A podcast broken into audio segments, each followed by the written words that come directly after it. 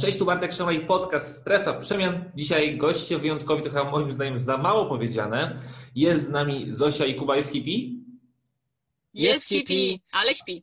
Przy oknie. Pala się może bardziej. Będę mówił e, ciszej. I to są osoby, które miały ogromną odwagę rzucić wszystko i wyjechać, bo jak ktoś, często się mówi, żeby rzucić wszystko i wyjechać w Bieszczady, każdy tak sobie myśli, ale nie ma takiej odwagi, żeby to zrobić. A nasi dzisiejsi goście zrobili 10 kroków do przodu, bo nie tylko wyjechali w Bieszczady, ale wyjechali dużo, dużo dalej, o czym też za chwilę a, powiedzą. Dzień dobry. Cześć. Dzień dobry, cześć. Cześć, miło nam. Tak. Czyli lisy wedenie na polski tłumaczone. Okej.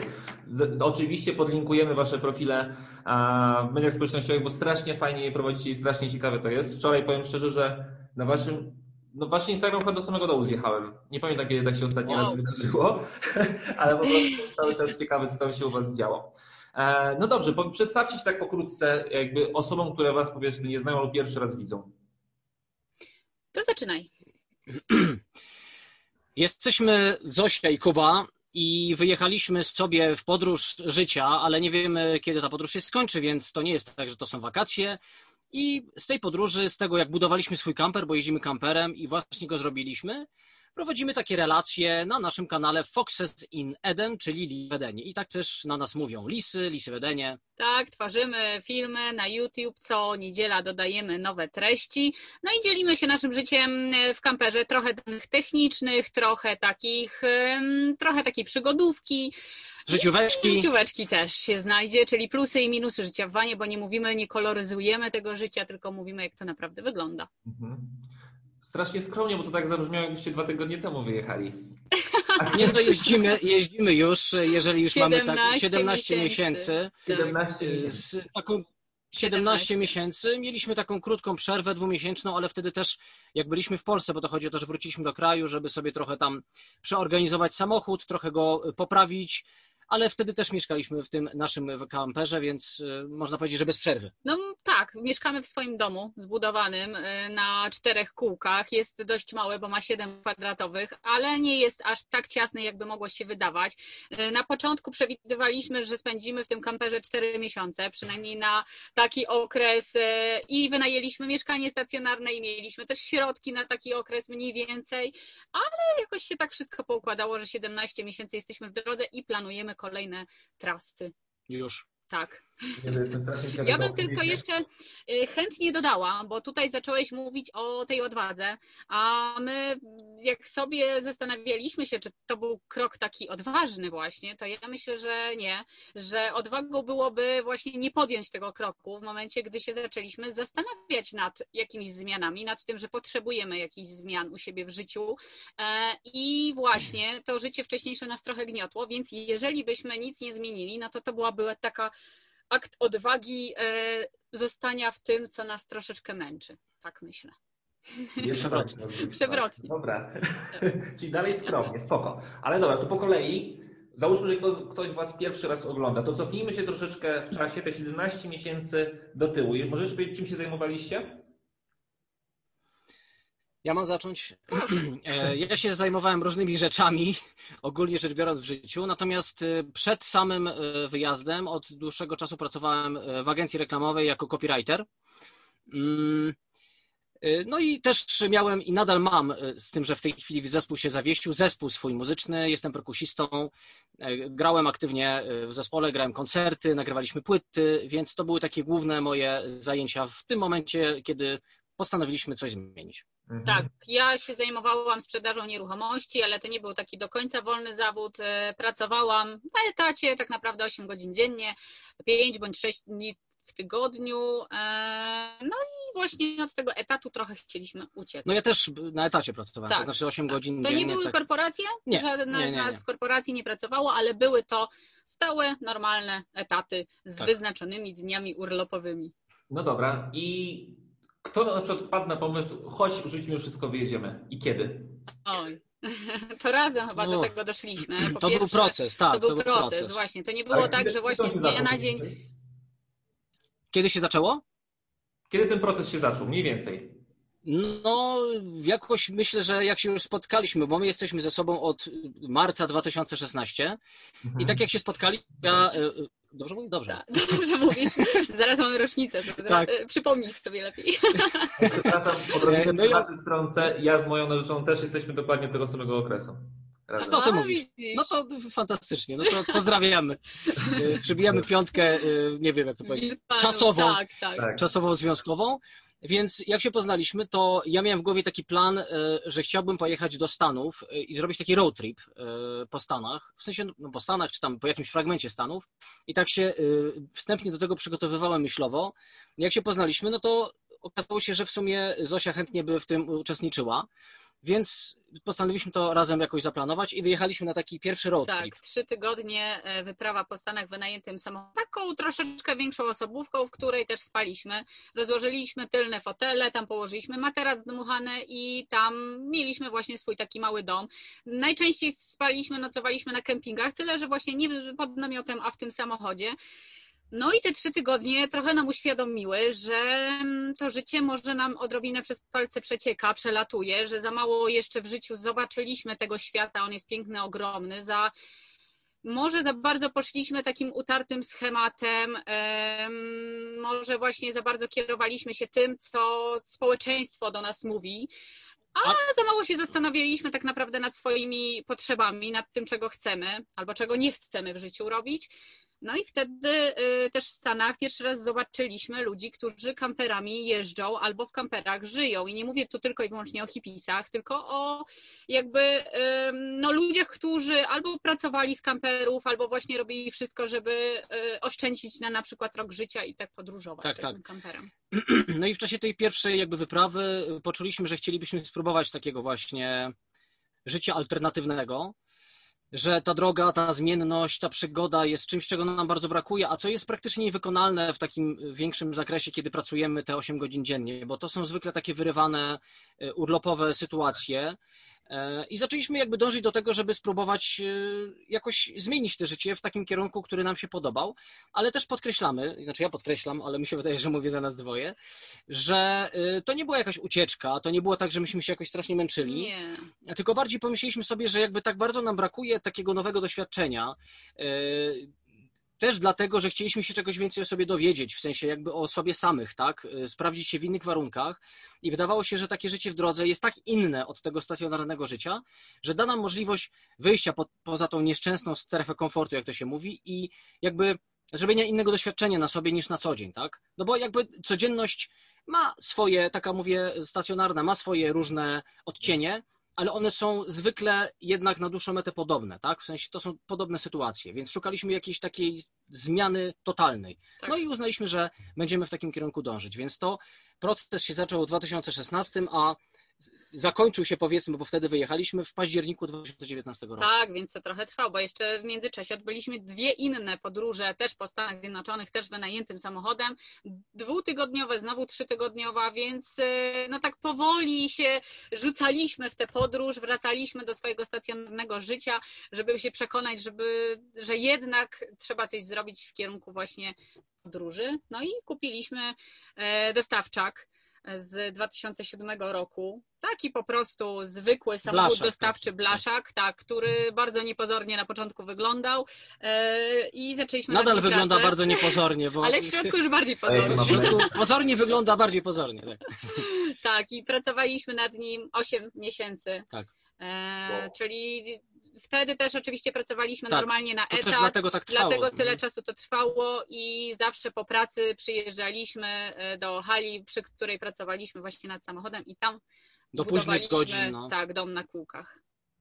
Znaczy, jeszcze, jeszcze zanim przejdziemy dalej, strasznie dla mnie niesamowite jest to, jak wy się w ogóle poznaliście? Bo znaleźć dwie takie osoby, które chcą dokładnie tego samego, a teraz was słuchając mam wrażenie, że tak dokładnie jest. Jak, to był przypadek? Czy w firmie się poznaliście? Jak wy się poznaliście, jeśli mogę wiedzieć? Zawsze chyba jest przypadek. Nie, nie, no, no tak, to, to nie była swatka, wiesz, żadna, jest, ale... Jest, ludzie na Tinderze poznają, to już jest mniejszy przypadek, nie? Ale, ale też Właśnie myśmy się poznali na no tym, co powiedziałeś. Jakby strzeliłeś od tak. razu w tak. dziesiątkę, tak.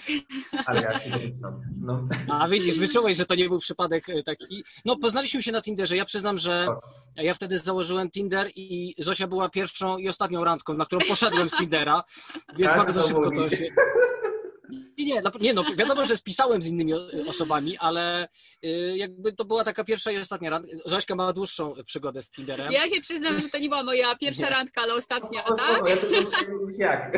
Już no więc, no więc tak, no poznałem się na, na, na, tym, na tym portalu randkowym i tak jakoś się, się to udało. No. Tak, wyjątkowo dobrze nam się z sobą gadało i e, na tyle inaczej niż z innymi, że postanowiliśmy się bardzo szybko spotkać i jakoś to wszystko tak zaczęło się dobrze rozwijać, że chyba pół roku się znaliśmy, już z sobą mieszkaliśmy ze sobą. Ale masz rację, no trudno jest znaleźć osobę, e, która by, bo znaczy inaczej, trudno jest znaleźć osobę, która by tak dalece e, niestandardowe e, tak. plany i podejście do życia podzielała, tak? Tak, zdecydowanie.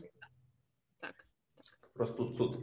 Dobrze, czyli po prostu ogólnie rzecz biorąc, jakbym tak bardzo mocno podsumował to, co powiedzieliście, dlaczego wyruszyliście, po prostu chcecie nowych doświadczeń. Tak?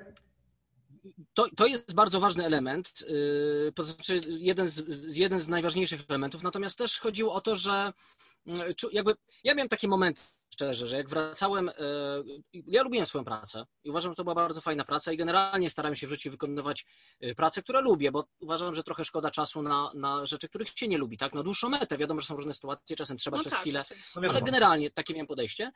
Natomiast jak sobie tak wracałem do tego naszego mieszkania stacjonarnego, to tak sobie patrzyłem, czy to wracałem, nie wiem, samochodem czy autobusem, czy, i tak codziennie podobnie to wyglądało. W sensie naprawdę jakby to, to tak ma wyglądać już? Mm, w mm. sensie to nie jest tak, że mamy, nie, nie, mieliśmy żadnych zobowiązań wtedy jeszcze, tak? E, teraz jeszcze też nie mamy takich rodzinnych. E, mogliśmy wybrać jakby to, co chcemy robić i uzna, znaczy myślałem sobie, kurczę, no jeżeli mam, mogę robić wszystko, co bym chciał, powiedzmy, tak, teoretycznie, no to, to dlaczego tak się zatrzymujemy w tym miejscu, że jakby zobaczmy, jak jest inaczej, tak? Dokładnie Więc tak. Chcieliśmy też, się sprawdzić w innych warunkach. Tak, ale to, to Bartek powiedział, natomiast chodzi, to, chodziło też o takie coś, że czułem, że chciałem trochę więcej od życia, chciałem więcej zobaczyć świata, chciałem jakby, y, no poznać ten świat szerzej niż tylko takie wydzielane momenty e, urlopowe. No. Tak, ja bym jeszcze tutaj powiedziała, bo ja, ja też miałam e, takie myśli już od e, dłuższego czasu, nawet jeszcze zanim Kubę poznałam, miałam takie poczucie, że za mało życia jest w życiu jakby moim. Ale z drugiej strony, że często było tak, że jak się z kimś podzieliłam tą moją myślą i takim pomysłem, że można by było coś zmienić, to słyszałam tylko takie jakby odradzacze, to że oczywiście każdy, każdy by tak chciał, żeby na przykład więcej podróżować, żeby więcej świata zobaczyć, no ale jednak życie polega na czymś innym, że trzeba iść tym utartym schematem, że trzeba najpierw pracować, że zawsze jest urlop. I nie miałam um, takiej osoby, która by mi e, dodawała skrzydeł, wręcz przeciwnie, właśnie bardziej ucinała, nawet to nie chodzi o to, że ktoś miał e, złe zamiary, złe zamiary. No tak, w ogóle nie, bo oczywiście ja też mam i, i znajomych i rodzinę, która ogólnie mnie wspiera, tylko jakby brakowało e, takiej osoby, która by powiedziała, kurczę, to spróbuj. Tak. E, no i w końcu, jak się z Kubą poznaliśmy, to, to razem się mobilizowaliśmy do tego, żeby jednak coś z tego życia dla siebie więcej e, wziąć. No i jeszcze był taki element, nie wiem, czy za, nie za długo gadamy, bo my lubimy gadać, więc jeżeli za dużo gadamy, to mów, że stop! Już wystarczy, już odpowiedzieliśmy. Spotkaliśmy się tu, żeby gadać. Tak. E, też były takie rzeczy bardziej, nie wiem, no takie filozoficzne w mojej głowie, można powiedzieć. bo e, na przykład e, widziałem kiedyś taki wywiad, taką wypowiedź, to był prezydent Ekwadoru? Urugwaju. Urugwaju, przepraszam. I on powiedział coś takiego, to był bardzo ciekawa, to była ciekawa postać, nie wiem czy jest nadal, tylko że nie jest prezydentem. On generalnie jakby pełnił urząd, ale nie chciał z tego powodu ani pieniędzy za dużo, jakby był taki ciągle normalnym człowiekiem. I on powiedział coś takiego, że Płacimy za rzeczy, które kupujemy, nie pieniędzmi, tylko czasem, który potrzebujemy na ich zarobienie. No i zacząłem się zastanawiać, jakby ile czasu poświęcam na to, żeby zarobić te pieniądze, żeby w sumie utrzymać się w mieście, żeby dalej móc zarabiać pieniądze, żeby się utrzymać w mieście, czyli takie koło zamknięte, nie? Się robiło. I sobie pomyślałem, że w sumie dość jakby ten stosunek tych korzyści do tych pewnych minusów zaczął jakoś niespecjalnie odpowiadać. I uznałem, że w sumie tak dużo nie potrzebuję do życia i też obydwoje o tym gadaliśmy, że wcale tak dużo nie potrzebujemy, że jest ta granica nawet finansowa, tak, jest dość nisko dla nas. W sensie nie mamy jakiejś takiej pazerności w sobie, nie musimy chodzić w markowych rzeczach, nie no musimy tak, sobie kupić tak. najnowszego telefonu zawsze. Szczególnie jeśli miałoby to się łączyć z tym, że na zarabianie pieniędzy poświęcamy dużo czasu siedząc na tyłku i tam klepiąc coś tam przy tym kąpie. Więc uznaliśmy, że skoro nie potrzebujemy tyle do szczęścia, no to warto zobaczyć właściwie ile potrzebujemy, nie?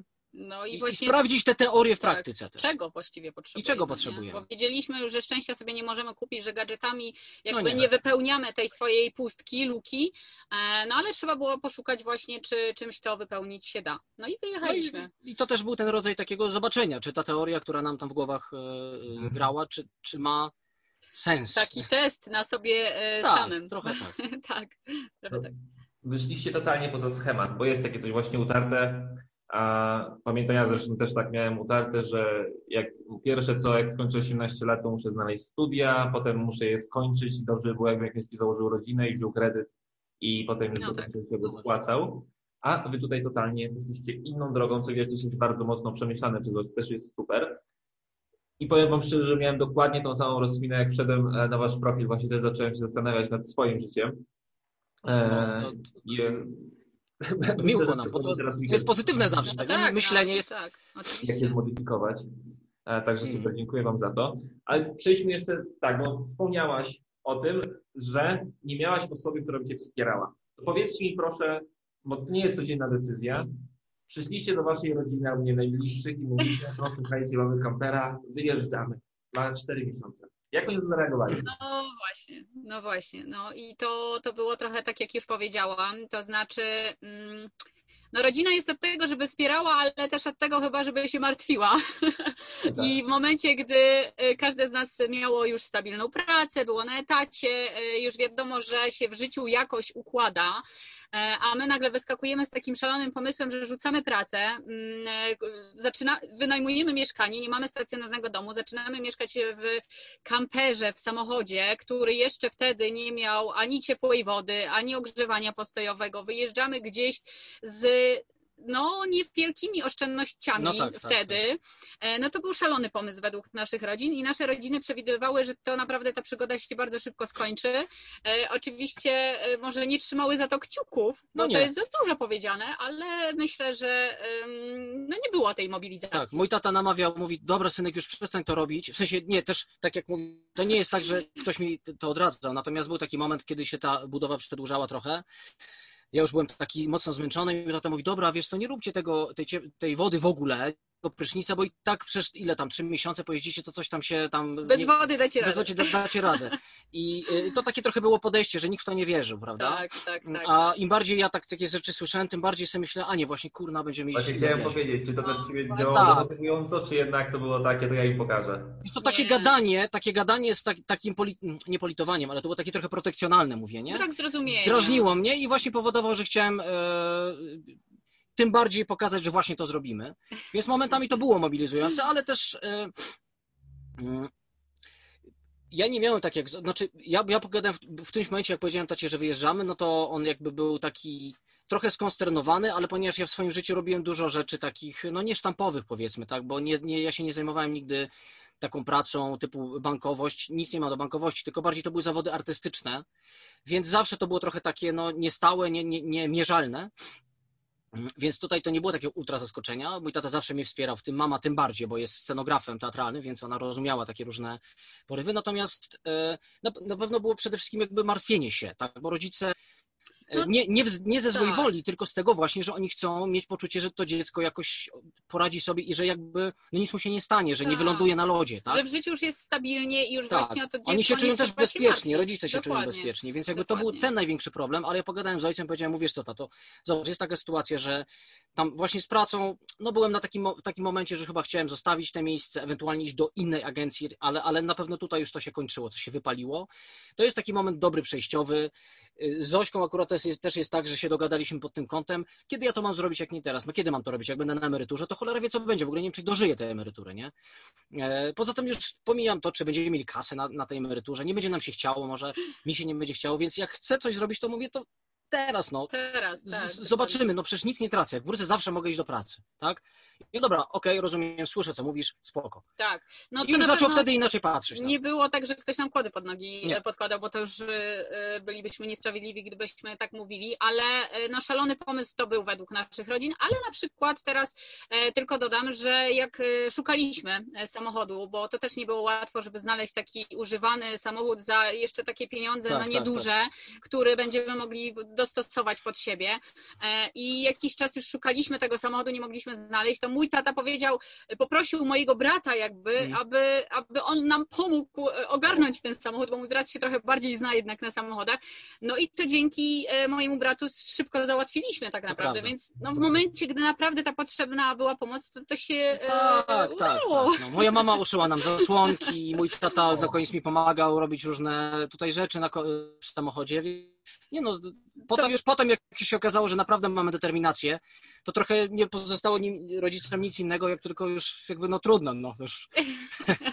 Także później już na koniec było ok. Tak, ale jeżeli ktoś e, rezygnuje tylko dlatego, że e, brakuje go podmuchów w te skrzydła, to myślę, że to nie jest e, dobry, wystarczający powód. Trzeba się samemu sobie jakby zawziąć i oczywiście, jeżeli komuś na czymś naprawdę zależy i podjąć kroki, a później przychylnych ludzi znajdzie się cała masa. My po prostu spotkaliśmy tyle ludzi cudownych na swojej drodze, że ja nigdy bym nie pomyślała, że ludzie są aż tak przychylni ludziom. To znaczy nie miałam negatywnego odczucia, bardziej neutralne, a teraz jestem w stanie właśnie powiedzieć, że no, uwielbiam ludzi i dziękuję jakby każdemu z osobna spotkanemu na naszej drodze za dużą pomoc. Okej, okay, to, to, to, jest jedno z pytań, które chciałem zadać, to od razu do niego może przejdę. Powiedz mi, czy są jakieś kraje, którymi się naprawdę zaskoczyliście, jeżeli chodzi o podejście ludzi pozytywnie i negatywnie? No, y, generalnie ja na przykład, y, jeżeli na Bałkanach, właściwie cała, ten, cały ten drugi etap od września 2020, mhm. Y, jesteśmy w Bałkanach. Ja tylko na Bałkanach, przyznam się, byłem w Chorwacji, ale to było dawno temu. Teraz ta Chorwacja jest inna, bo jest bardzo już taka komercyjna. Ja byłem jeszcze 15 lat temu, kiedy to inaczej wyglądało. E, no i byłem kiedyś w Grecji, ale to było też w liceum, tylko w Atenach, więc generalnie Bałkany takie były, a nie, jeszcze byłem ze znajomymi na takiej objazdówce, ale wtedy też tylko jechaliśmy tutaj, więc nie znałem trochę tych rejonów i się okazało, że to jest ultra przyjazny rejon. Mhm. E, I szczególnie Albania, która jest krajem bardzo specyficznym w której byliśmy trzy miesiące, maksimum, które mogliśmy być, bo już później jest jakby prawnie zabronione, żeby być dłużej niż 90 dni. Tak. Chyba, że się tam stara o jakiś tam pobyt, ale to, to tak, mówimy tak, o takim normalnym wjeździe. I ta Albania, mi się wydaje, jest takim naszym odkryciem, bo wjeżdżaliśmy nie wiedząc nic. Różne są, przez to, że człowiek nic nie wie, to jakieś takie słuchy, które chodzą e, a propos mhm, jakiegoś kraju, to się doklejają, nie? No, Masz jakieś tak. dziwne, y, a, przyznaję się, że my tak wjeżdżamy często do kraju, y, nie czytając o nim bardzo dużo, bo chcemy mieć taki moment pierwszego wrażenia. Tak, to nie jest tak, że my jesteśmy totalnymi ignorantami. My po prostu chcemy po swojemu poznać dane miejsce e, i się trochę o nim dowiedzieć. Nie chcemy być nastawieni, ale o Albanii właśnie słyszeliśmy. To nawet bardzo nie jest różne, tak, że czytaliśmy, tak. tylko jak już wiedzieliśmy, że do, do Albanii się kierujemy, w stronę Albanii, no to już e, zaczęto nas zasypywać wiadomościami, że tam jest niebezpiecznie, tak. E, że, że mafia. że mafia, że tam się naprawdę nam nie spodoba, że powinniśmy zmienić zmienić kierunek. No i przyznam szczerze, że tak nastawieni wjechaliśmy od e, północy, od strony Czarnogóry e, i e, akurat trafiliśmy na słabą pogodę. No to już była przed zimą tuż. No tak, tak. Pogoda była słaba, ciągle padało. Północ, no je, sporo różni się od południa, bo też część osób była najczęściej na południu i południe nam opisywała, a północ była bardziej jeszcze smutna. E, I na początku mieliśmy wrażenie, że no, popełniliśmy błąd, wybierając ten kierunek i chyba powinniśmy zmienić e, trasę. Ale na szczęście, całe szczęście daliśmy sobie szansę, daliśmy szansę Albanii i e, bardzo pozytywnie. Tak, super ludzie. Tam turyści mają w sensie osoby, które po prostu przyjeżdżają jako goście, mają mega dobrze, można tak powiedzieć, bo Albańczycy są tacy, mają taką w ogóle zasadę, że przyjezd, nie wiem, gościowi czy turyście nie może nic się stać. Tak. I oni wręcz jakby na przykład policja w innych krajach zachodnich, to też mamy powiedzieć o tym kraju, który nas na minus zaskoczył, powiedzmy, w innych krajach policja raczej jak się gdzieś za, za, zatrzymuje człowiek na dziko, bo my sparkujemy na dziko właściwie zawsze, czyli w miejscach no, takich, ogólnodostępnych, nie, nie, nieprywatnych. Nieprywatnych, ale tak. też gdzie nie ma zakazów, ale też nie ma żadnej infrastruktury, czyli tam tak, tak sobie e, przy różnych ładnych punktach. Generalnie y, w większości krajów to policja raczej przyjeżdża i wyprasza, nie? A w Albanii jest tak, że jak policja przyjeżdżała, chyba ze trzy albo cztery razy do nas przyjechała w różnych momentach, to zawsze, czy jest wszystko ok. Tak, czy jesteśmy bezpieczni, tak, a potem się nas dobrze. przepraszała potem, że przyjechali w ogóle i mówi, dobra, to przepraszam, Wow. to do widzenia. Tak. Więc Tak. naprawdę, albo nawet jak nas na drodze zatrzymali, na przykład wieczorem, że jedziemy tam po prostu na kontrolę i zobaczyli, że to jest turysta, to właściwie mówią, a nie, to przepraszam, to do widzenia, to miłej drogi, nie? Więc jakby policja zawsze była na plus, miejscowi byli zawsze na plus, wręcz e, jakby no e, wychodzili do nas jak inicjatywą, ale też bez przesady. No bez przesady, ale, Ale- w Albanii też jest tak, że jak e, lokals widzi turystę, to chce go czymś obdarować. Czy ma przy sobie na przykład pomarańcze, czy ma przy Tak. sobie jakiś napój, cokolwiek tylko przy sobie To się ma, często zdarza. chce dać e, turyście właśnie od siebie coś. Więc Trzeba i to też- przyjąć. Tak, piękna przyroda y, i też bardzo ciekawa historia kraju, która się przekłada na to, jak on wygląda. To polecamy się zapoznać y, z tym, jak Albania chciało, bo u nich też był komunizm, e, natomiast to był jakby komu- to był taki trochę jak Korea Europy, w sensie oni byli zamknięci zupełnie aż do 90 lat. Także jakby ucieczka z kraju równała się właściwie śmierci, bo No tak. jakby łapali ludzi na granicach i, i zabijali, nie? Więc bardzo trudna historia, y, taka skomplikowana, specyficzna i też dzięki temu ten kraj jest bardzo specyficzny i też język jest zupełnie inny, bo wszystkie bałkańskie języki, oprócz greckiego, da się jakoś tam zrozumieć. To są słowiańskie języki, albański zupełnie inny. Bardzo ciekawe miejsce i nas bardzo zaskoczyło. Tak czy inaczej bezpieczne. Jak Tak. ktoś powie mi, że w Albanii jest niebezpiecznie, to się bardzo zdziwię i będę walczyła na argumenty. No tam, oczywiście tam też jest mafia, tam też jest dużo ym, korupcji, Tak, ale tak, to ale- mówimy o takich sytuacjach miejskich, o stolicy, o takich już takich momentach. tak. A co nas na minus zaskoczyło, ja wiem, czy coś nam. No ja nie wiem, jakoś tak Austria na przykład taka była, jest taka sucha strasznie dla mnie i piękna, bo też e, wjechaliśmy do Austrii, jechaliśmy taką drogą przez Alpy. Było naprawdę, naprawdę pięknie, ale tam jakoś nieprzyjaźnie było. Tak. No tak, ale trzeba chłodno. też jakby pamiętać właśnie, że my tutaj ciągle mówimy w kontekście kampera. Tak, tak, właśnie tak, tak, e, tak. dlatego, że my podróżujemy kamperem i zawsze szukamy, o tutaj się pojawił piesek, i dlatego, że też e, szukamy takich miejsc na dziko, Mhm. ogólnie dostępnych, no to tutaj Austria, Austria jest e, na minus tylko i Trudna wyłącznie jest. dlatego, że ona nie ma takich ogólnodostępnych miejsc. Nie można się zatrzymać na dziko. Zaraz jak się zatrzymujemy, to się okazuje, że miejsce jest e, prywatne, mimo że nie było tabliczki, nagle zjawia się właściciel i mówi, że trzeba się wynieść, że przeprasza. Albo nie macie gdzie w ogóle zatrzymać. Albo nie ma pobocza na przykład, Tak. więc nie może nawet stanąć na trzy minuty. E, I to było tak trudne, Bardzo ale uogólniamy, ale nie generalnie w Austrii po prostu było nam ciężej jakoś tak e, nie spędziliśmy dużo czasu właśnie dlatego. tam pobyć. No. Mm, No i jeżeli chodzi o kontekst y, dalej kampera, to im bardziej popularny jest karawaning, y, życie w kamperze, podróżowanie y, w kamperze, a teraz w czasach pandemii to jest dużo bardziej popularne niż temu, e, tym trudniejsze jest po prostu zatrzymywanie się właśnie w takich miejscach, na przykład Hiszpania i Portugalia, e, kiedyś Mekka e, właśnie karawaningu i wszyscy tam zjeżdżali i sobie żyli w spokoju właśnie w swoich domach mobilnych, no to teraz już jest to utrudnione, już państwa zaostrzają właśnie te obostrzenia, no i już spać tak na dziko za bardzo nie można. Już wtedy trzeba na kemping jechać, trzeba płacić. Ja to po części rozumiem, no ale z drugiej strony już takiej wolności e, nie ma. Zajęło się wyjeżdżało jeszcze jakiś czas temu właśnie. Może mogę was słuchać z. E, Powiedzcie mi w takim razie, co wam sprawia największą trudność w podróżowaniu? Bo jak tak was słucham, to wam to wszystko tak pięknie lekko wychodzi. Co was, dla was jest najtrudniejsze? Nic. To zależy, czy mówimy o stronie praktycznej, czy o stronie e, Psychologicznej. takiej bardziej psychologicznej. Tak. Tak? Wszystko, tak o wszystkim mówimy. Wszystko. To ja może zacznę. E, Jeżeli chodzi o stronę. e, hmm.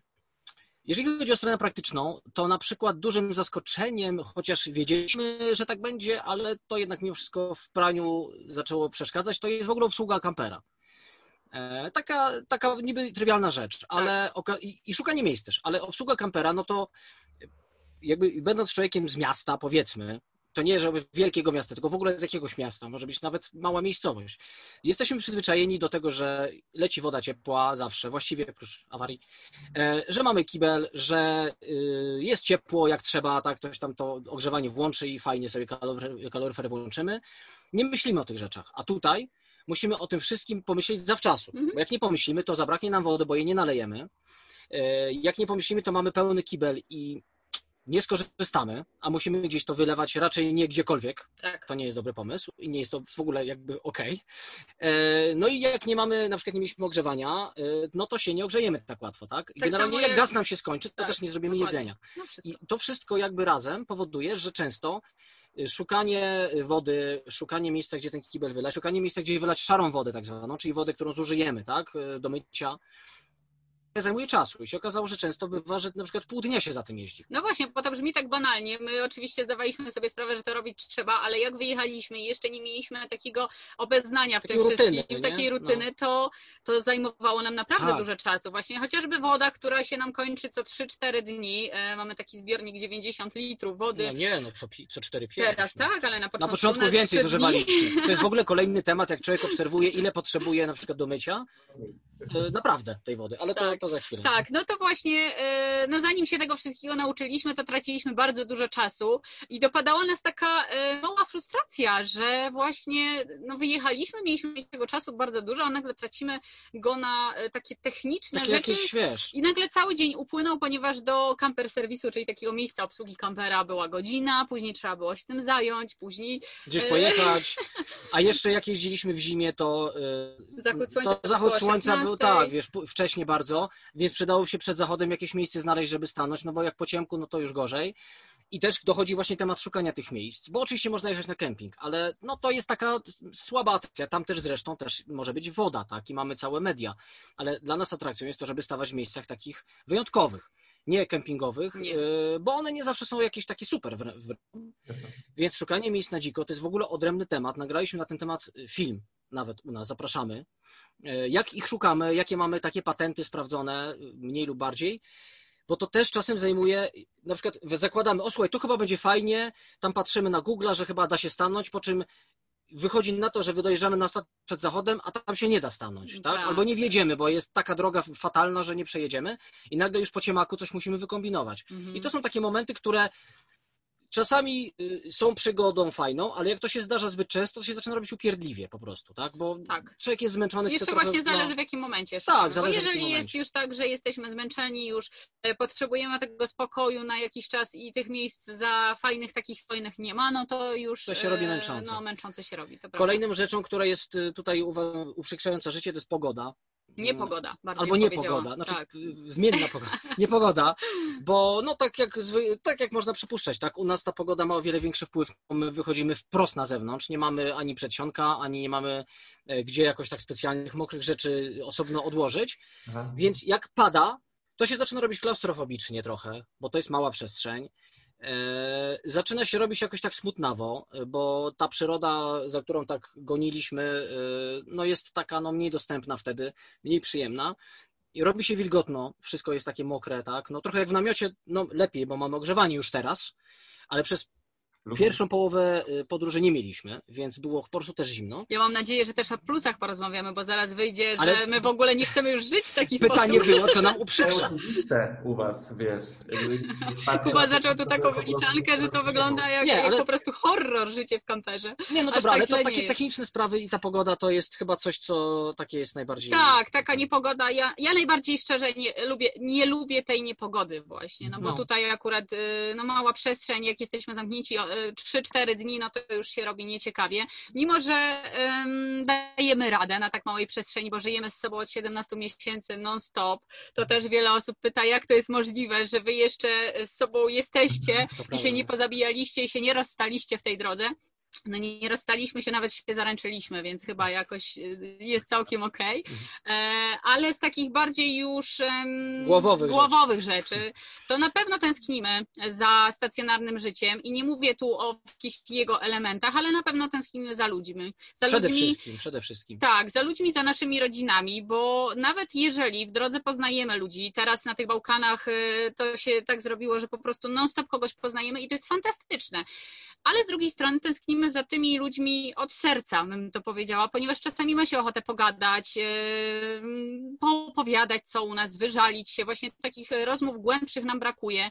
No i Ale ciężko, na żywo. na żywo, oczywiście, ale ciężko też e, jakby tak od razu wejść w takie głębokie rozmowy z nowo poznanymi osobami. No właśnie, Czasami tak. jest tak, że my się zatrzymujemy na jakimś miejscu e, tylko na jedną noc, poznajemy ludzi, a później już na następny dzień jedziemy i, i już tracimy kontakt z tymi osobami dopiero co poznanymi.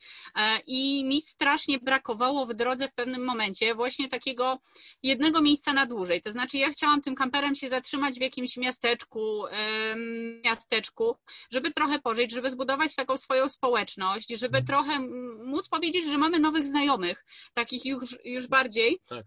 I udało nam się to zrobić właśnie w Albanii, w okolicach Sarandy. E, spędziliśmy tam no, ponad miesiąc i udało się nam właśnie e, już nawiązać takie więzi społeczne i to było niesamowite, tak. bo miałam wrażenie wtedy, że się wprowadza do nowego miejsca, że już mamy swoje jakieś miejsca takie bardziej ulubione, że już chodzimy po tym miasteczku, że już odwiedzamy znajomych albo znajomi odwiedzają nas w tym kamperze i to było niesamowite, więc za takimi e, za ludźmi się ten Za ludźmi, no. tak, tak. Za głębszymi relacjami społecznymi. E, I jeszcze w moim przypadku na przykład dochód e, zespołu. E, to też się oczywiście wiąże ze znajomymi z zespołu, ale też z tym, że ja nie mogę tutaj prób grać. Mogę sobie samemu poćwiczyć, to w ogóle jest co innego. Ani koncertu udzielić. Koncertu nie mogę zagrać, pomijam już to, że ogólnie teraz nie można koncertów grać, ale jakby spotkać się na próbę, y, y, pożyć tą muzyką ze z kumplami zespołu jakby na żywo. Tak. Tego też nie ma, czyli takie rzeczy związane ze stacjonarnym stacjonarne pasje, można powiedzieć, to, to jakby też tutaj e, ich mi brakuje. No tak, ale jest też coś takiego, że właśnie wyjechaliśmy po to, żeby w naszym życiu e, działo się więcej, na przykład, i jest tak, zdecydowanie więcej się dzieje. Jest tak często, że każdy dzień różni się od poprzedniego bardzo, czasami trochę mniej, no ale raczej to są różne dni i czasami brakuje właśnie takiego spokoju, takiego oddechu. zatrzymania się, mhm. takiego oddechu, takiego e, poczucia, że wiemy, co w danym, nie wiem, tygodniu na przykład się wydarzy, takiego spokoju, spokoju już powiedziałam, ale widocznym spokojem tak. czasami trochę tęsknimy. E, no, y, prawdopodobnie dochodzimy do dość, y, być może takich oczywistych wniosków, ale fajne, że sami do, niego, do nich dochodzimy, a nie właśnie się zdajemy na jakieś poradniki albo takie y, ogólnie znane prawdy, że balans jakby jest potrzebny w życiu, tak? Mhm. Przynajmniej dla nas. Tak, dla Może nas, są osoby, właśnie. które non-stop potrzebują adrenaliny i, i tak dalej, natomiast my dochodzimy do takiego wniosku, że ten balans jest istotny. Być może u nas on jest bardziej w stronę więcej przygody niż u osoby, która szuka ultra spokoju, ale jednak ta stabilizacja jest nam w, jakiś, w jakimś stopniu w jakimś potrzebna. stopniu potrzebna, dokładnie tak. Jasne, może mega. Powiedzcie mi, bo na pewno się wielu osobom to od razu nasuwa, a myślę, że szczególnie z taką mentalnością w Polsce, bo to będzie tak, o, oni sobie podróżują, a ciekawe za co. I tu bym chciał Was zapytać, z czego Wy żyjecie? E, na początku wyjechaliśmy, jak już powiedzieliśmy, z nie aż tak wielkimi oszczędnościami. To znaczy, my w, przez rok prawie oszczędzaliśmy, pracując na etat, tylko że te oszczędności szły trochę Też, na budowę kampera, tak, tak. a trochę właśnie odkładaliśmy na podróż. I my mhm. wyjechaliśmy na początku, mając oszczędności plus minus 20 tysięcy, z tego co pamiętam. Minus 20 tysięcy. Minus 20 tysięcy to nie, nie, nie, nie, nie zapożyczaliśmy trochę, poniżej, trochę poniżej nawet chyba. Nie zapożyczaliśmy no tak się. Ale plus minus tyle i e, na początku po prostu sobie podróżowaliśmy w taki sposób, jak chcieliśmy. Oczywiście też nie szastaliśmy pieniędzmi, nie. ponieważ też ciężko jest szastać pieniędzmi, żyjąc w kamperze, bo my za dużo w miastach się nie zatrzymujemy, raczej na uboczach, raczej e, na uboczu, raczej właśnie gdzieś na otwartej przestrzeni wśród przyrody, gdzie sklepów nie ma, więc to jest plus. E, ale no w pewnym momencie zauważyliśmy, że te środki się trochę za szybko kończą i ustaliliśmy sobie budżet e, taki dzienny, 20 euro na dzień, później trochę ze 13 euro na dzień, później nawet jeszcze trochę zeszliśmy. I było tak nawet z 8 euro. Myślę. Z 8 euro na dzień i było ok, nie mieliśmy jakiegoś poczucia, że coś jest nie tak, no ale jakby w pewnym momencie już jednak te oszczędności się zaczęły znaczy, kończyć. Policzyliśmy po prostu, że przy pewnym tam trybie, jeszcze jak pod, pod, bo trzeba pamiętać, że tam benzyna dość dużo kosztuje, no to policzyliśmy, że mamy na miesiąc, nie? Tak, jeszcze. No i tak zaczęło się, zaczęliśmy się zastanawiać, co z tym zrobić. Tak, no i postanowiliśmy znaleźć e, pracę w drodze. Mm, znaleźliśmy takie miejsce w Hiszpanii na zasadzie work and travel, to znaczy umówiliśmy się za, na konkretne jakieś wynagrodzenie, z tym, że mieliśmy spędzić na tej ekowiosce dwa tygodnie do miesiąca maksymalnie, więc mieliśmy siedzieć w wiosce, pomagać przy budowie ogrodu e, i taki był wstępny plan, a w momencie, gdy dotarliśmy do Hiszpanii, do tej ekowioski, e, no wybuchła pandemia. Więc y, początkowy etap był taki, że nawet pracować nie mogliśmy, ponieważ nie mhm. można było się przemieszczać w ogóle, a ta wioska od miejsca, w którym stacjonowaliśmy kamperem była oddalona 10 kilometrów. Niby nic, ale jednak nie można było. No i okazało się, że spędziliśmy w tym miejscu trzy miesiące. Tak, i tam e, to był pierwszy raz, kiedy, bo tak, bo tam była, e, to byli Polacy, którzy nas tam e, zaprosili, widząc, że szukamy pracy i powiedzieli, że właśnie mają taką ofertę, czy jesteśmy za, zainteresowani. To była rodzina, dwóch synów i, i rodzice i stworzyliśmy właśnie taką małą społeczność wtedy, to znaczy spędziliśmy trzy miesiące i rzeczywiście z nimi się zaprzyjaźniliśmy. Później już tam byliśmy za, ponieważ musieliśmy gdzieś być, stacjonować, mogliśmy tylko wrócić do Polski, a nie chcieliśmy, więc stacjonowaliśmy, pomagaliśmy im za jakby wikt i opierunek, tak, tak można powiedzieć. No nie zarabialiśmy, bo też nie się umawialiśmy tak, że oni nie mają, no, no sytuacja te... była taka, jaka tak, była, tak. więc tak czy inaczej mieliśmy naprawdę bardzo dobrą tak, sytuację. Więc tam, i tam fajnie zbudowaliśmy jakby taką, ta, mamy do tej pory kontakt y, bardzo fajny, to tacy nasi powiedzmy przyjaciele pierwsi dro z drogi. Tak. E, no a w międzyczasie też y, zaczął się nam rozwijać kanał. Nie ma co ukrywać, że y, dużo ludzi ludzi bardzo to doceniamy i to jest zupełnie niesamowite. Nam e, chętnie pomagało na Patronite tak, na, w ten sposób, żebyśmy te filmy, które robimy, dalej robili. E, to też był niesamowity feedback i tego też się nie spodziewaliśmy. Zaczęliśmy to robić, tak powiedzmy, bez większych oczekiwań. Tak. Na zasadzie próby. Pierwszy film dodaliśmy e, po ile myśmy, trzy miesiące pierwszy film montowali, jakiś tam w ogóle z budowy. Mocno na spokojnie. Tak, później kolejny dodaliśmy po miesiącu, także tak spokojnie to robili. A potem jak się okazało, że ludziom się podoba, no to zaczęliśmy jakoś w miarę regularniej to robić. Tak. I dzięki tym osobom tak naprawdę, i dzięki temu, że chciały to oglądać, że chciały nam pomóc, y, mogliśmy trochę przedłużyć ten wyjazd, tak? E, zdecydowanie tak. To nie są jakby duże pieniądze na tyle, żebyśmy my e, teraz sobie mogli odkładać na podróż, na nie wiadomo jak, jak, jaki e, czas do przodu, ale oczywiście umożliwia nam to właśnie kontynuację. Jakby z miesiąca na miesiąc po prostu postanawiamy, że jedziemy dalej, ale też udało nam się nawiązać współpracę od teraz stycznia z radiem internetowym i też piszemy felieton do miesięcznika, więc to też jest zawsze no, takie wsparcie do naszego budżetu podróżniczego. No i piszemy oczywiście o tej przygodzie, tak? Także też, też fajnie wydaje nam się, że cały czas tematycznie. Tak, tematycznie i no, robienie radia, czy podcastów, czy pisanie do, do miesięcznika, no to już są takie rzeczy bardzo szlachetne, mi się wydaje. W sensie to nie jest jakieś tam sobie klepanie filmów, chociaż bardzo się przykładamy do nich i dużo pracy w nie wkładamy i, i fajnie, natomiast tutaj to już no, pisanie, no to takie jakieś. No dostaliśmy wydaje... pracę. Dostaliśmy pracę po, w temacie. No. Tak, po 15 czy 14 miesiącach wtedy dostaliśmy pracę w końcu. E, czyli, Także tak nie to zrozumiem, można Was wspierać na Patronite, tak? Można nas wspierać Dobra. na Patronite, jeżeli na komuś oczywiście znaczy, Pod filmem wrzucę w opisie link do Waszych e, social mediów i do Patronite i mam nadzieję, że nasi widzowie, widzowie też Wam pomogą kontynuować tą podróż. E, wspomniałaś o tych plusach, że chcesz o nich powiedzieć. To tak na sam koniec, jak już ktoś obejrzał całą naszą rozmowę i tak się zastanawia, czy warto, czy nie warto, to gdyby Was o to zapytał, czy z perspektywy 17 miesięcy warto tak wyjechać, to co byście powiedzieli? I jakie są plusy jeszcze ewentualnie? No ja na pewno nie żałuję, że podjęliśmy się tego wyzwania, chociaż wyzwaniem może tego y, nie powinniśmy nazywać, bo to już jest nasze po prostu życie.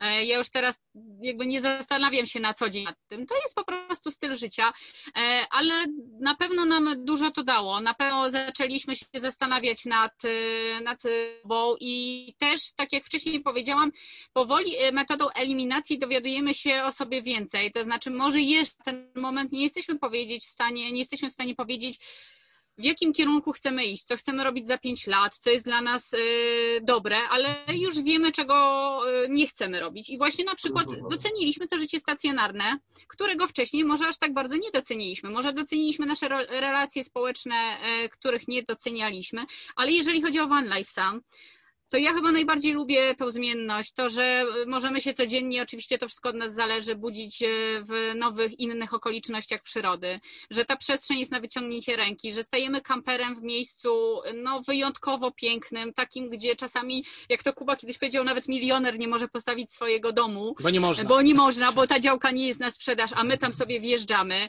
E, oczywiście z planowaniem przestrzeni, bo to też trzeba o tym pamiętać i chciałabym, żeby wszyscy pamiętali, bo czasami się zdarza, że my dojeżdżamy do jakiegoś jakiegoś pięknego miejsca zaśmieconego strasznie, e, gdzie e, no, no nie ma tego poszanowania i to jest smutny widok. Ostatnio przyjechaliśmy, zaczęliśmy sprzątać tylko po to, żeby było nam przyjemniej, no ale oczywiście też, też po to, żeby, tak, to też jest, tak, plus. Plus, że jest lepiej jak odjedziemy, więc to staram się tak robić, tak. Jak, jak jest źle. No więc otwieramy drzwi kampera i w momencie, gdy jest pogoda, no mamy przeogromny, piękny ogród y, i, i, i mamy też ten czas. Ja strasznie też doceniam Ostatnio sobie o tym myślałam, że to jest bardzo duży luksus.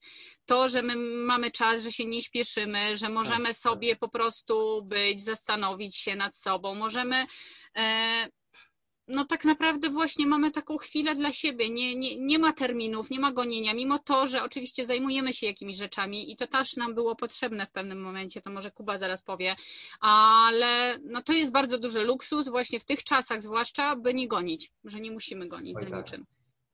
Tak, tak, no to słowo wolność jest teraz szczególnie w pandemii odmieniane chyba przez wszystkie przypadki, a tak naprawdę myślę, że przed, może inaczej, jakby właściwie nie do końca, nie do końca wiemy, co ono dla nas znaczy, dopóki nie spróbujemy jej zakosztować, albo przynajmniej jakby zrobić tak, żeby ją mieć. I też się okazuje na przykład, to też jest ciekawe, że taka totalna wolność, po pierwsze nie wiem, czy jest w ogóle możliwa, e, bo na przykład nie da się uwolnić od siebie, e, i wyjazd tego rodzaju i tego rodzaju życie w żaden sposób nie spowoduje, że uciekniemy od swoich problemów. Wręcz przeciwnie, Możemy się z nimi bardziej zderzyć, właśnie dlatego, że mamy więcej czasu.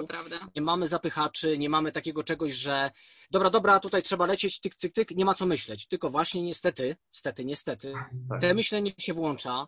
Zderzamy się z sobą w nowych sytuacjach, w których też się okazuje, na przykład ja niby się wydaje, że wyjechaliśmy, a ja miałem momenty, kiedy byłem strasznie yy, nerwowy, bo coś mnie zaczęło wkurzać i tam jakieś inne rzeczy zaczęły się nakładać i mimo, że było pięknie, to jakieś, coś mnie jakaś pierdoła wkurzyła i też zacząłem to obserwować, że jestem cholerykiem, nie?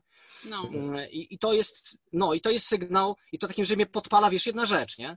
Nie, że y, cały dzień chodzę wkurzony i tam, tylko to jest tak, że jest super i nagle cyk i bła i i, Ale tak, tak. No tak, to, i to, to, są obserwacje, że nie, nie uciekłem od tego. Mi się wydawało, że byłem wkurzony, bo było dużo roboty z kamperem przed wyjazdem. Tak, byłem już zmęczony i to dlatego. Wyjechałem i to nie zniknęło. To na pewno trzeba pamiętać o tym, że w momencie, gdy się decydujemy e, przeprowadzić do innego miejsca, wyjechać, czy zostawić właśnie wszystko za sobą i wyjechać w Bieszczady i żyć po prostu zgodnie z naturą, to trzeba pamiętać o tym, że my nie zostawimy swojej osobowości w tym starym miejscu, że to wszystko z nami pojedzie e, i będziemy musieli dalej się z tym zmierzać. I tak jak Kuba powiedział, czasami nawet jest łatwiej w takim życiu stacjonarnym, miejskim, gdzie dużo się dzieje, gdzie jest i praca, i inne zajęcia dodatkowe, bo wtedy nasza głowa aż tak bardzo nie pracuje, bo ma ciągle zajęcia. A w momencie, gdy mamy tego czasu dużo, no nasza y, głowa jest y, trochę poluzowana i wtedy dopadają nas myśli, tak, pochliki takie. I też, i też myślę, że bo myślę, że niektórzy też taką pomyśleć sobie, że no przecież jadę na wakacje, jest spoko, jestem wyluzowany, e, i jakby psze, to bym miał całe wakacje. Nie? Właśnie to nie jest do końca tak, bo kiedy jedziemy na wakacje, to totalnie wszystko odpuszczamy, tak? To znaczy jakby dajemy, dajemy się taką tak. przestrzeń w ogóle tak. tego i że teraz musimy tu i teraz w ogóle być totalnie beztroscy. No ale jak te wakacje się przedłużają, jak one trwają miesiąc, dwa, trzy, to, to przestają być wakacjami, nie? I no. wtedy wracasz do siebie, wracasz do takich y, zwykłych chwil, i wtedy właśnie to jest to, o czym mówiłem. Nie? A poza tym, e, jeżeli już życie zamienia się w życie, a nie w wieczne wakacje, to też e, dodała przynajmniej nas dopadł taki moment, że zaczęliśmy się zastanawiać nad celem. E, fajnie jest podróżować, fajnie jest ciągle zmieniać miejsca i poznawać świat, ale też no, miło byłoby, gdyby to był większy cel. Jakiś, jakieś my, wyzwania. Jakieś mieć, wyzwania. I my na początku jechaliśmy, pierwsze dwa miesiące raczej skupialiśmy się po prostu na takim sobie byciu, na docenieniu tego, że możemy w końcu odpocząć, że nikt od nas niczego nie wymaga, że sami od siebie nie będziemy wymagać. Wiesz, to prawda jest taka, że przez pierwszy miesiąc czy dwa chyba nie wyszliśmy wcześniej z samochodu, żeby się gdzieś przejść niż o 13. Tak, to prawda. No, to, no to, to, jest trochę marnacja czasu, ale z drugiej strony widocznie tego nasze organizmy, tak, nasze no. głowy potrzebowały, ale właśnie z drugiej strony nadszedł moment, że poczuliśmy, że kurczę, ale to nie jest to czegoś nam brakuje. Brakuje nam jakichś zajęć, jakichś wyzwań, jakichś, nie wiem, no nie rozwijamy się, po prostu sobie jesteśmy i no nie o to też nam chodziło. Tak, jest niebezpieczeństwo takiej, e, takiego marazmu pewnego. Tak, i właśnie wtedy postanowiliśmy zrobić e, chociażby na początek właśnie kanał na YouTube i zaczęliśmy tworzyć filmy, zaczęliśmy się też rozwijać w czymś nowym. Kuba tak. zaczął montować.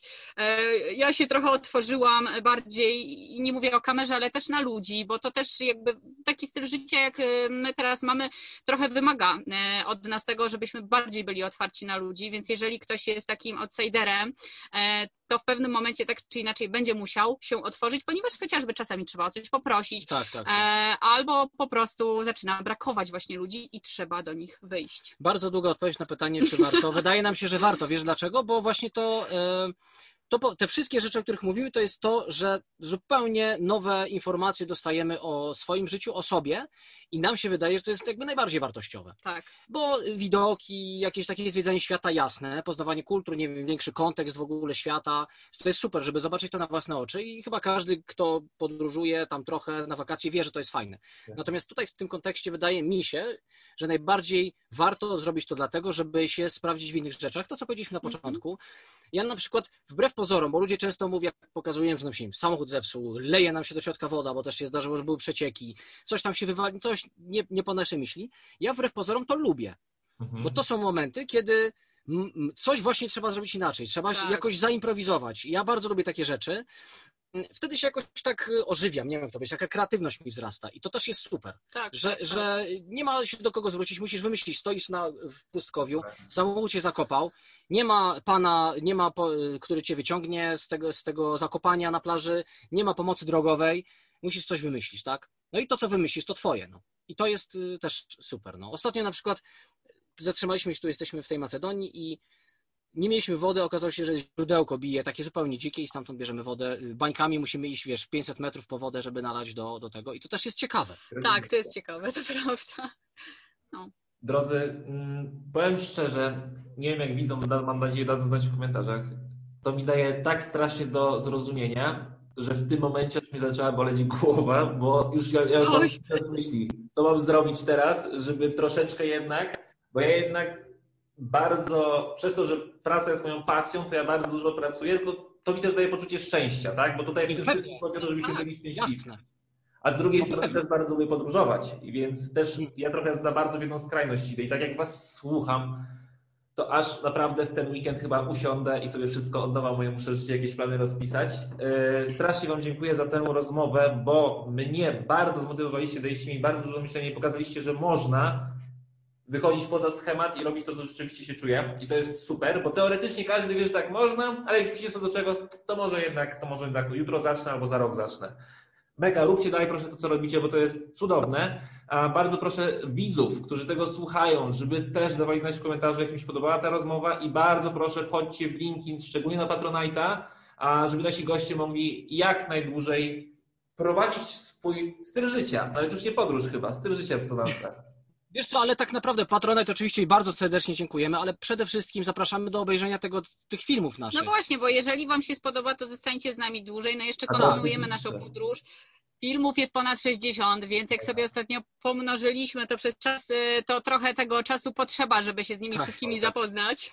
Jest trochę tych filmów i naprawdę y, najbardziej niesamowite jest to, jak ludzie piszą, że nas y, tam, tam mówią, odkryli, tak, czy poznali tam w którymś momencie, nie wiem, tydzień temu i, i ciągiem obejrzeli wszystkie filmy. No No, jak właśnie, to liczymy, to ile jest- to jest, to jest naprawdę niezwykłe. To jest niesamowity komplement. To jest mega komplement i w ogóle najbardziej dla nas komplementem jest to, co ty powiedziałeś w ogóle, że jakby jakąś taką, taką nie wiem, czy postawę, to jest dziwne słowo, postawa to jest jakieś takie heroiczne, ale to nie jest heroiczne, tylko że jakimś takim sobie byciem i jakimś takim przykładem czegoś powod- możemy spowodować, że ktoś zastanowi się nad tym, że może y, zrobić coś dla siebie bardziej, że może właśnie te podróżnicze plany zrealizować szybciej, że jest zainspirowany do czegoś fajnego. To jest dla nas największy To jest komplement. największy To jest komplement. największy komplement. Bo Więc też jak- nie oszukujmy się, my też nie robimy jakichś niesamowitych No nie, no. rzeczy, nie jesteśmy odkrywcami, nie pomagamy jest ludzkości.